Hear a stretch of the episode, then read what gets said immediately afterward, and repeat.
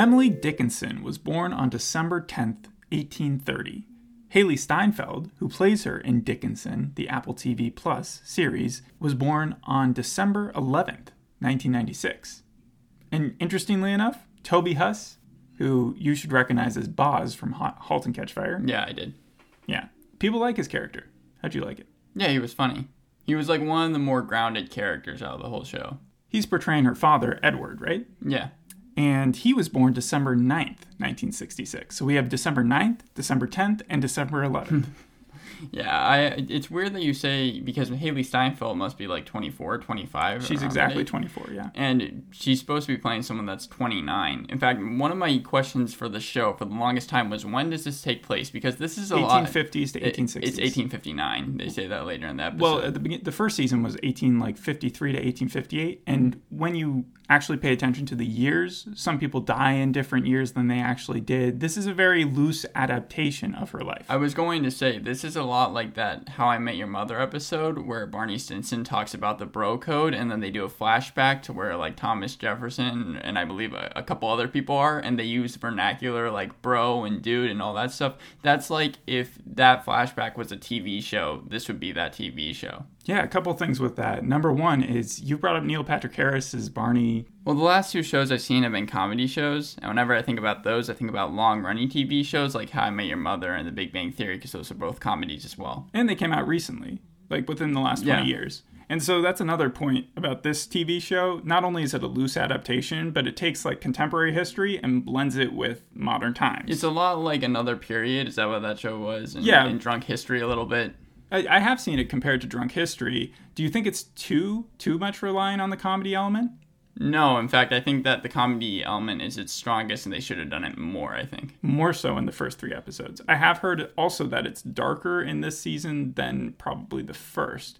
But before we talk about the first season or what you thought of the episode, let's talk about the tone of the episode, particularly the music choices. Did they have any pop songs? Yeah, that was it. Was filled with this. I don't think there was one song that wasn't a pop song, and it was Can you usually. give me some examples? Uh, there wasn't anything identifiable, but it was usually always female led. In fact, one of the funniest Were jokes. they like they- Taylor Swift songs? No, I, I think it was just from across the board, just any pop song they could get. It was always kind of like those glamour pop songs that like you hear whenever you like see a reality show or something like that. Um, also, one of the funniest jokes that they had was when Sam Bowles, I think he works for, the, he was introduced this season, and I think he works for the newspaper company, which we'll get into. Whenever you saw him appear in the episode, even the second and third one, they had like a loud pop song come on, like he was supposed to be this big love interest, even Like a dreamy, married. like a dreamy guy. Yeah. Okay. And you recognized who he was, right? No, I didn't. He was Iron Fist. Oh, I had no idea. That's that's strange because he looks different. He has a beard and a mustache, and uh, but there were a couple people on the show that I recognized. Obviously, He also is. He played Loras in Game of Thrones. yeah, right, Okay, so yeah, you know. yeah, no, yeah, and then uh, obviously you had uh, Hailee Steinfeld. Hailee True Grit. Steinfeld, Finn Jones. Uh, did you see Wiz Khalifa in this episode? No, He's- Khalifa- He's, in the show. He plays Death. He he He appeared in the plays pilot. death. Yeah, in the pilot, she writes a poem about death, and then the overarching theme of the first season is kind of her relationship with uh, the afterlife and what she wants to get done, and her, her seeking fame. Well, this season strikes a different pose. It's looking at this guy named Mister Nobody.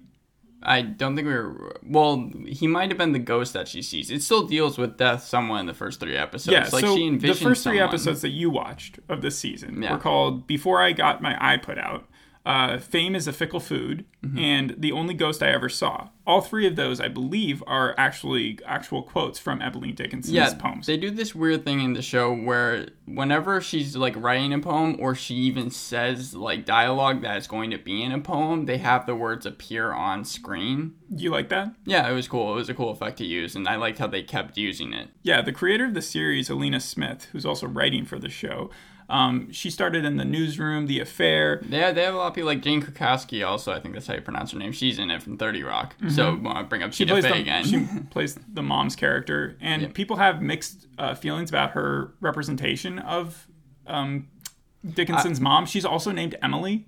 Yeah, yeah. And- I, I would say if you're looking for like actual representations of the people, you're probably Well, not gonna get it. It's funny because it. Krakowski actually did some research to try to fit the role, mm-hmm. and she plays off sort of a resentful relationship between her and her daughter.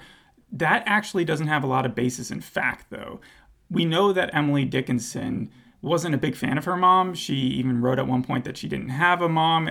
Oh. She found her mom kind of tepid, stupid, n- nothing So really it to write a, about. it was a contentious relationship then. it sounds more like the mom's character was just happy to be who she like just a housewife mm-hmm. and less resentful towards her daughter but if you want to read into it and adapt it the reason i brought up alena smith is because she is not afraid to go out of bounds right now i think they started they started the episodes that you watch by telling you that the poetry is what they're basing these uh, episodes on, not actual source material, because there's not a lot of primary sources or secondary sources that talk about her life at this time. And that makes sense. The first three episodes, the overarching story is that she's trying to get her poems published in uh, this newspaper. Well, is she? Because I thought that there was some like uh, trepidation occurring that she didn't want the notoriety as much as she used to. In episode two, you see that, but in episode three, I, she ends it by wanting to put her thing in the paper because she keeps on being envisioned by she visions this ghost, and So, this ghost is like someone it- she doesn't know. They never say Mr. Nobody because that is supposed to be said a lot. He's referred to as nobody, but not Mister Nobody. And he represents her like doubt or her like Tito the mosquito Yeah. from Big Mouth. Right, exactly. He is his ultimate goal is to get her poems not published in the paper and scare her into it. Do you th- scare her into like running back to her To not publishing her poems, and just being so reclusive and such? basically. Yeah, she doesn't actually publish too many pieces of her work throughout her life. Um, so that might be where they're heading with that. Uh, the other relationship we didn't talk about was between her and her father. Now, that is kind of also complicated, right? Uh, yeah. I mean, because In in real life, her father was kind of of two minds. He was like, I think from a quote, "My father buys me books and begs me not to read them." So in a way, he wants to instill in her some support, but at the same time, he's also very traditional. Um, he's the type that when you take a picture of him and he's grimacing, and they're like, "Can you smile, Mr. Dickinson?" and he's like, "I am smiling." yeah, yeah, it's it's very close to his character. He also did remind me of his character from um *Halt and Catch Fire*. And, Toby Toby Huss. Yeah. Yeah. Uh, one of the characters that we haven't mentioned though is Austin. Well, I wanted to before we start jumping around. We'll get back to Mr. Nobody because I feel like the two storylines that people were talking about the most online were one, the abolitionist paper that she was going to possibly write for, which is called the Star Starlight Republican. Starlight Republican, and that's the one owned by Finn Jones or Sam Bowles. Sam Bowles is a weird name, like to have. yeah, and his uh, wife's name is Mary Bowles. Mm-hmm. So Yeah. Um, but then I also wanted to wait. Which character did you want to talk about? Austin, her brother. Austin, her brother. He's kind of a tool, right?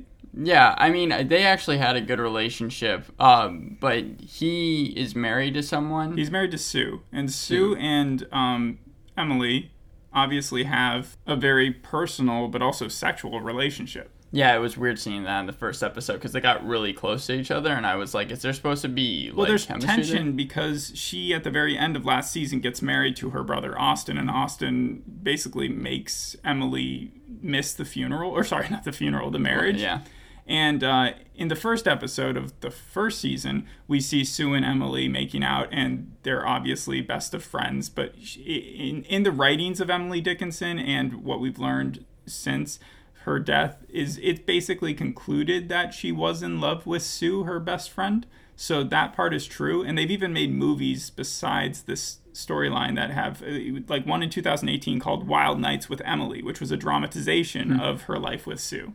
So where there are some elements of the show that like create scenarios that never happened, Sue fundamentally just being the love interest of Emily Dickinson is almost factual. But with Austin and her relationship, it seems very tension filled. For example, Austin wants to have a baby with Well, Susan. what did you think of Sue's character this this season? I thought that she was a cool character. Like she was You nice. liked her? Yeah, Because a lot of people said she's her personality has shifted and she's less kind than she it was. was it was a mixed season. bag for me because again she's she's very kind to Emily Mm-hmm. but not to Austin and Austin was one of my favorite characters in the show so Really? uh, Okay. yeah Uh, him and uh, Mr. Shipley. I didn't get his first name because they only call him that. He Did you like the Shipley? border. I, he was my favorite character. A lot of people don't like Shipley. Really? They He- think he's really smug. He also kind of replaces Oh. a character from last season where I think they preferred that character. But yeah, Oh well, maybe if he's replacing a character, but the thing is, is that he's supposed to be smug. That's the whole thing about him. He's the one who used his bro the most. His uh, Mm-hmm. He's scenes- representative of a frat guy. Yeah, very much A so. time period of the past. Like he's not supposed to be full out '80s type villain bully type. Oh yeah, no, not villain, but he is definitely a frat person. His scenes with is he one dimensional?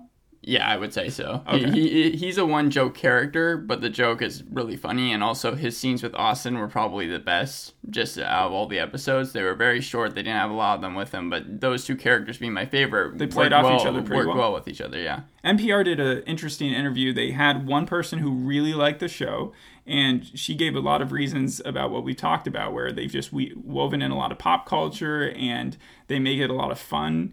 Uh, it's an entertaining TV show, while the other person really, really didn't like it. And I, I like their reasons why, because I think that if you look for the show to be a re- accurate representation of depth in the poetry that Emily Dickinson put out, then you're probably not going to like the show. If you're looking at it just for entertainment's sake, you're probably going to really like it. Well, here's the situation. I would Well, say I wanted to just explain his facts. So he said that they reduced her poetry, basically taking what poetry is existential, imaginative, dark, filled with ambiguity and subjective opinion, and made it literal. Like when they mention death, they cast death. When it, when that kind of takes away the depth from the words, and you take the value away from it as well because you're no longer reading an art piece; you're viewing a spectacle kind of just there to it, it, obviously there are good messages behind this between empowerment and um, progressive issues Yeah. that are being pushed forward great but when you actually look at emily dickinson's poetry if that's what you're the fan of watching the show is kind of just about her I'd say the target audience for this is probably the tween teen audience. Really? Because even though it uh, had some like iffy jokes, it definitely felt like Disney Channel humor, a cross between Disney Channel and the CW in terms of its drama and its story as a whole. it's been called a well-rendered 1850s comedy so I, I don't know. There's there seems to be a very strong fan base. And if you look at the reviews we have a 7.3 on imdb which isn't that great. But if you look at the episodes there's none that have gotten lower than an 8 and if you look at the rotten tomato score it's even better. You have an 87% critically and you have over 90% audience score. So it's already been renewed for season three. And for season three we're ta- dealing with years post what like this ni- 1861 and we're getting into civil war territory at that point. Yeah. so it's going to be all about the civil war probably. And during the uh, covid uh, crisis that we've had and the delays alena has been using that to change her scripts around a little oh, bit. Oh, okay. So and also like yeah they were almost done with the season. They literally had just like a month work of edits to do. So they were able to do those in like i don't know april If you had told me that they shot this during COVID, I would have believed you. Cause and that's not that, that's not like a dig against the show. I'm just saying it kind of had that feeling. One of the funniest jokes I think was when um there there's a cake contest in episode 2 Mm-hmm. and they and they revealed that Emily won the contest, and you could see that she worked really hard on the cake, and they present her with emily a blue, dickinson Yeah. Okay. And they present her with a blue ribbon, and then she takes the blue ribbon. It's like, yeah, bitch, and then like puts it on, and just, she's really happy. It's funny because there's a lot of metaphors that go through this show. Even if they didn't happen in real life they kind of are supposed to lead her to what actually happened in her life if that like the crown. Remember as history went on and uh, they got closer and closer to modern day they had to increase the authenticity of what they were depicting. Right, yeah. but at the beginning they could kind of wing it a little bit if they got to where the characters needed to get to Right, eventually. exactly. and so that's what they're doing here. So i'm wondering how a cake competition helps her grow as a character and gets her to where she needs to be. Because a lot of people think of when they think of and maybe it's unfair they think of poetry they think of uh, emily dickinson and they kind of connect her with like a sylvia plath type being like clinically depressed reclusive um, never really understood van goghish Um, and she was surrounded by death because it was the 1860s. And her in the first season, we can see that she did write about death and concentrated on it a lot. But she doesn't get represented purely as like a depressed character, which is nice. Well, when she's making the cake, you can obviously see that she's very like she knows every single ingredient that she put in. I think that they're trying to show that she wants to be in control of situations as much as she can because literally she's like forcing cake into their family's mouths and like trying to figure out what exactly could be better. And even when they're like, "It's the best cake I've ever had," she's like, "Are you telling the truth?" And I think they're supposed to show that she's a little paranoid but wanting to be very controlling, but not in a bad way. Not in a bad way the first season was all about her getting like suitors and and her trying to basically tell people like I want to do my own thing and getting the respect that she deserved because of her talents um, and not wanting to fall into the same pattern as many women who were stuck in that time period. And that, yeah, that's still focus. That's still kind of the focus this season. They they had some other weird storylines. Like for example, I, I, mentioned Mr. Shipley before. He's supposed to be a boarder for the house, which is a stranger that lives there. And then the dad even brings in two really terrible like teens, and they're supposed to be really mean, and they're supposed to be living in the house as yeah, well. Yeah, someone asked about what the point of the teens was. Yeah, I, I wasn't sure. They provide a lot of dark humor, like they keep flicking people off. It was done in like supposed to be a funny way, but I didn't see why they needed to be there. They didn't really add much. Like, are they just sarcastic? Yes. Well, they don't say a lot, and they're just supposed to be like just the Moody. worst. Not just moody. They're supposed to be like really, really bad characters that you're not supposed to like at all. What storyline are you most interested in seeing continue? Mr. Shipley's because his storyline is that he's supposed to be marrying Leva Dickinson, I believe that's her name, and that's uh, Emily Dickinson's sister. And Lavinia? Lavinia, yeah, sorry. Okay. I- I was- yeah, that's played by Anna Baryshnikov, who is actually the daughter of the famous dancer. Oh, okay, yeah. yeah. But She's that, from Manchester by the Sea.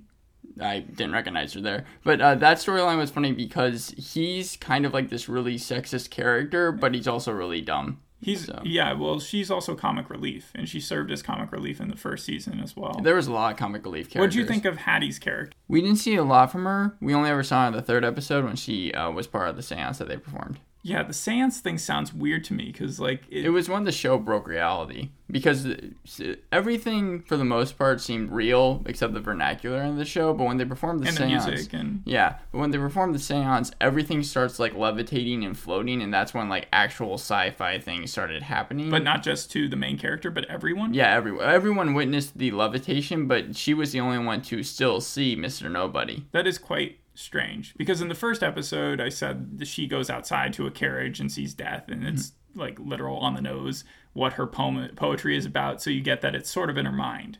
But if you're saying that witchcraft happened in yeah, the no, it 1860s, did. And again, that's the part. Also, I get that it's supposed to be complete satire, but you have already performed your bounds of reality by that point. so like you've specified what's true and what's not enough. Where if something like this happens, it kind of changes the show's dynamic, or Right. it kind of has Usually, when you release your first three episodes, Uh, for example, The Boys on Amazon Prime, they released their first three episodes that ended with a cliffhanger, and it was supposed to be what's going to happen next. Ted Lasso did the same thing, and it's supposed to really incite the audience to wonder what's going to happen to the characters. It's supposed to give them a basically the plot of the season. But these first three like it's the episodes, thesis, Right. Yeah. The, this these first three episodes didn't do that. It, I don't really understand, except for Mister You don't Nobody feel like there was a tone that was straight. I I mean, like a theme that was straight by the end. Yeah, I mean the show does one-off episodes. Like they're not supposed to be like huge story Could arcs. Could they be watched out of order?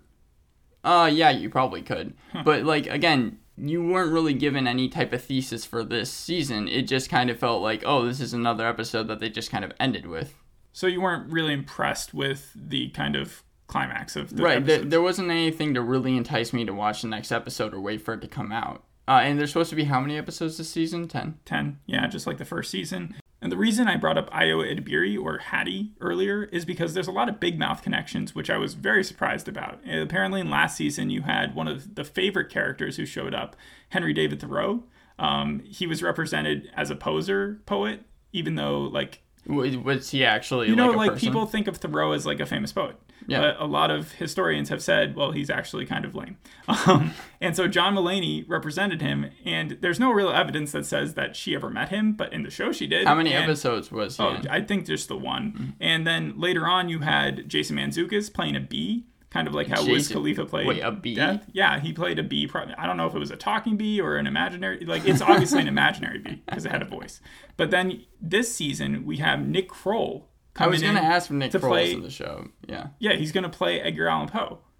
Uh, Uh, so And then you have uh, obviously Ayo Edebiri who plays who replaced um, Jenny Slate as Missy.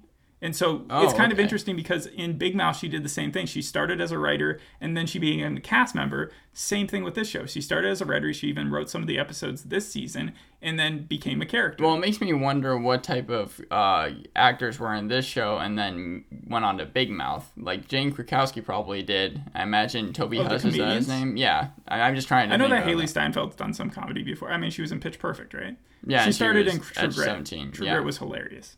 Um, and then the other connection is this show to say Mr. Robot or Homecoming or True Detective, Defending Jacob, Thirteen Reasons Why. Yeah, a lot of people. No, it's not the people. It's anonymous content. Oh, okay. That's the yeah. people who produce Produce the, the shows. Yeah. the show. Yeah, and it's just kind of an interesting connection. Like, why would anonymous content? Well, Thirteen Reasons Why also felt a little weird in that group of like Right, Homecoming and Mr. Robot are very cerebral. This I feel like should be cerebral because it's doing what It's poetry. trying to be. Yeah. Oh, is it okay? Um, but it feels like it's more comedy. Yeah. No. It, it, I, it's definitely just supposed to be mainly a comedy. I felt like. All right. And then uh, the other thing is Christopher Storer did the first episode. He was the uh, director and producer of the first episode, but he's also worked on a ton of Bo Burnham stuff. Like he did the Bo Burnham comedy specials, and he also produced Eighth Grade. What what part? Like what he was he was a producer or like an Mm-hmm. and director of those. I know that Bo Burnham directed Eighth Grade as well as wrote it, Right. but he produced both of those, I believe. Oh, okay. Yeah, so it's, it's just interesting the connections that you see between all. And if Bo Burnham shows up in the next few episodes, you'll know why. Actually, I think he might fit in with this type of element. Probably. Yeah. Yeah. So that's just a, a unique idea if you're listening, Alena. I wanted to bring up some of the lines in the show. Most of them were from Mr. Shipley. Uh, for example, they're talking about a painting, and he goes, "That sheep painting is boss," which of course was a term that came out in 2009.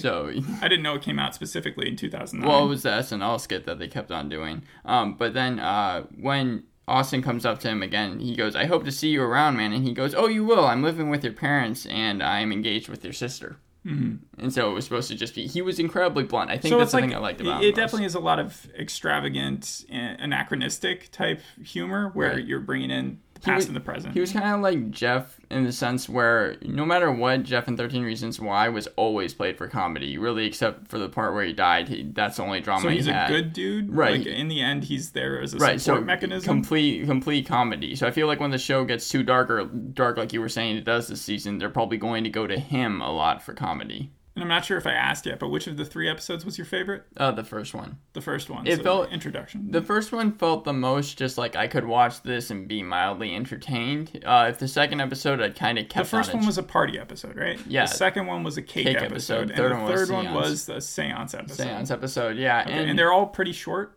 yeah, they're around 30 minutes each. Okay. I, I, I was happy about that because I thought when you assigned it, it was going to be at least 40 minutes. So did you feel like you were going to be walking into more of a drama or documentary type show? I thought I didn't think it was going to be a documentary. I thought it was going to be a drama. When I saw it was a comedy, I was pleasantly surprised. Did you compare uh, the main character Hailee Steinfeld to Queen's Gambit lady? No, I didn't. No. Anya Taylor-Joy. Yeah. Yeah. Because we've talked about how they are very similar in their acting and and uh, and they've taken similar roles in the past. Yeah, but I think that they were definitely they, they were different characters, like enough where I don't see a connection between the 2 Mm-hmm. Remember how I said earlier that the birthdays were all very close? The Sagittariuses were all together. Yeah, wasn't it 9th, 10th, and 11th? or Yeah, you had Emily Dickinson, you had Hailee Steinfeld, and then you had Toby Huss. But it is particularly cool that the person playing her later on is like so close. Yeah. It would have been cooler if it was the On the same. birthday, yeah. But she actually shares the same birthday as Anya Taylor-Joy. Really? No, but they are the same age, and uh, Hailee Steinfeld is going to be in season two of Queen's Gambit. It's confirmed. There's not going to be a second season of Queen's Gambit. Oh, well, then I guess it's not confirmed. All right, well, that's it for the show. Thank you for listening. We'll see you on the next one. Peace. Bye.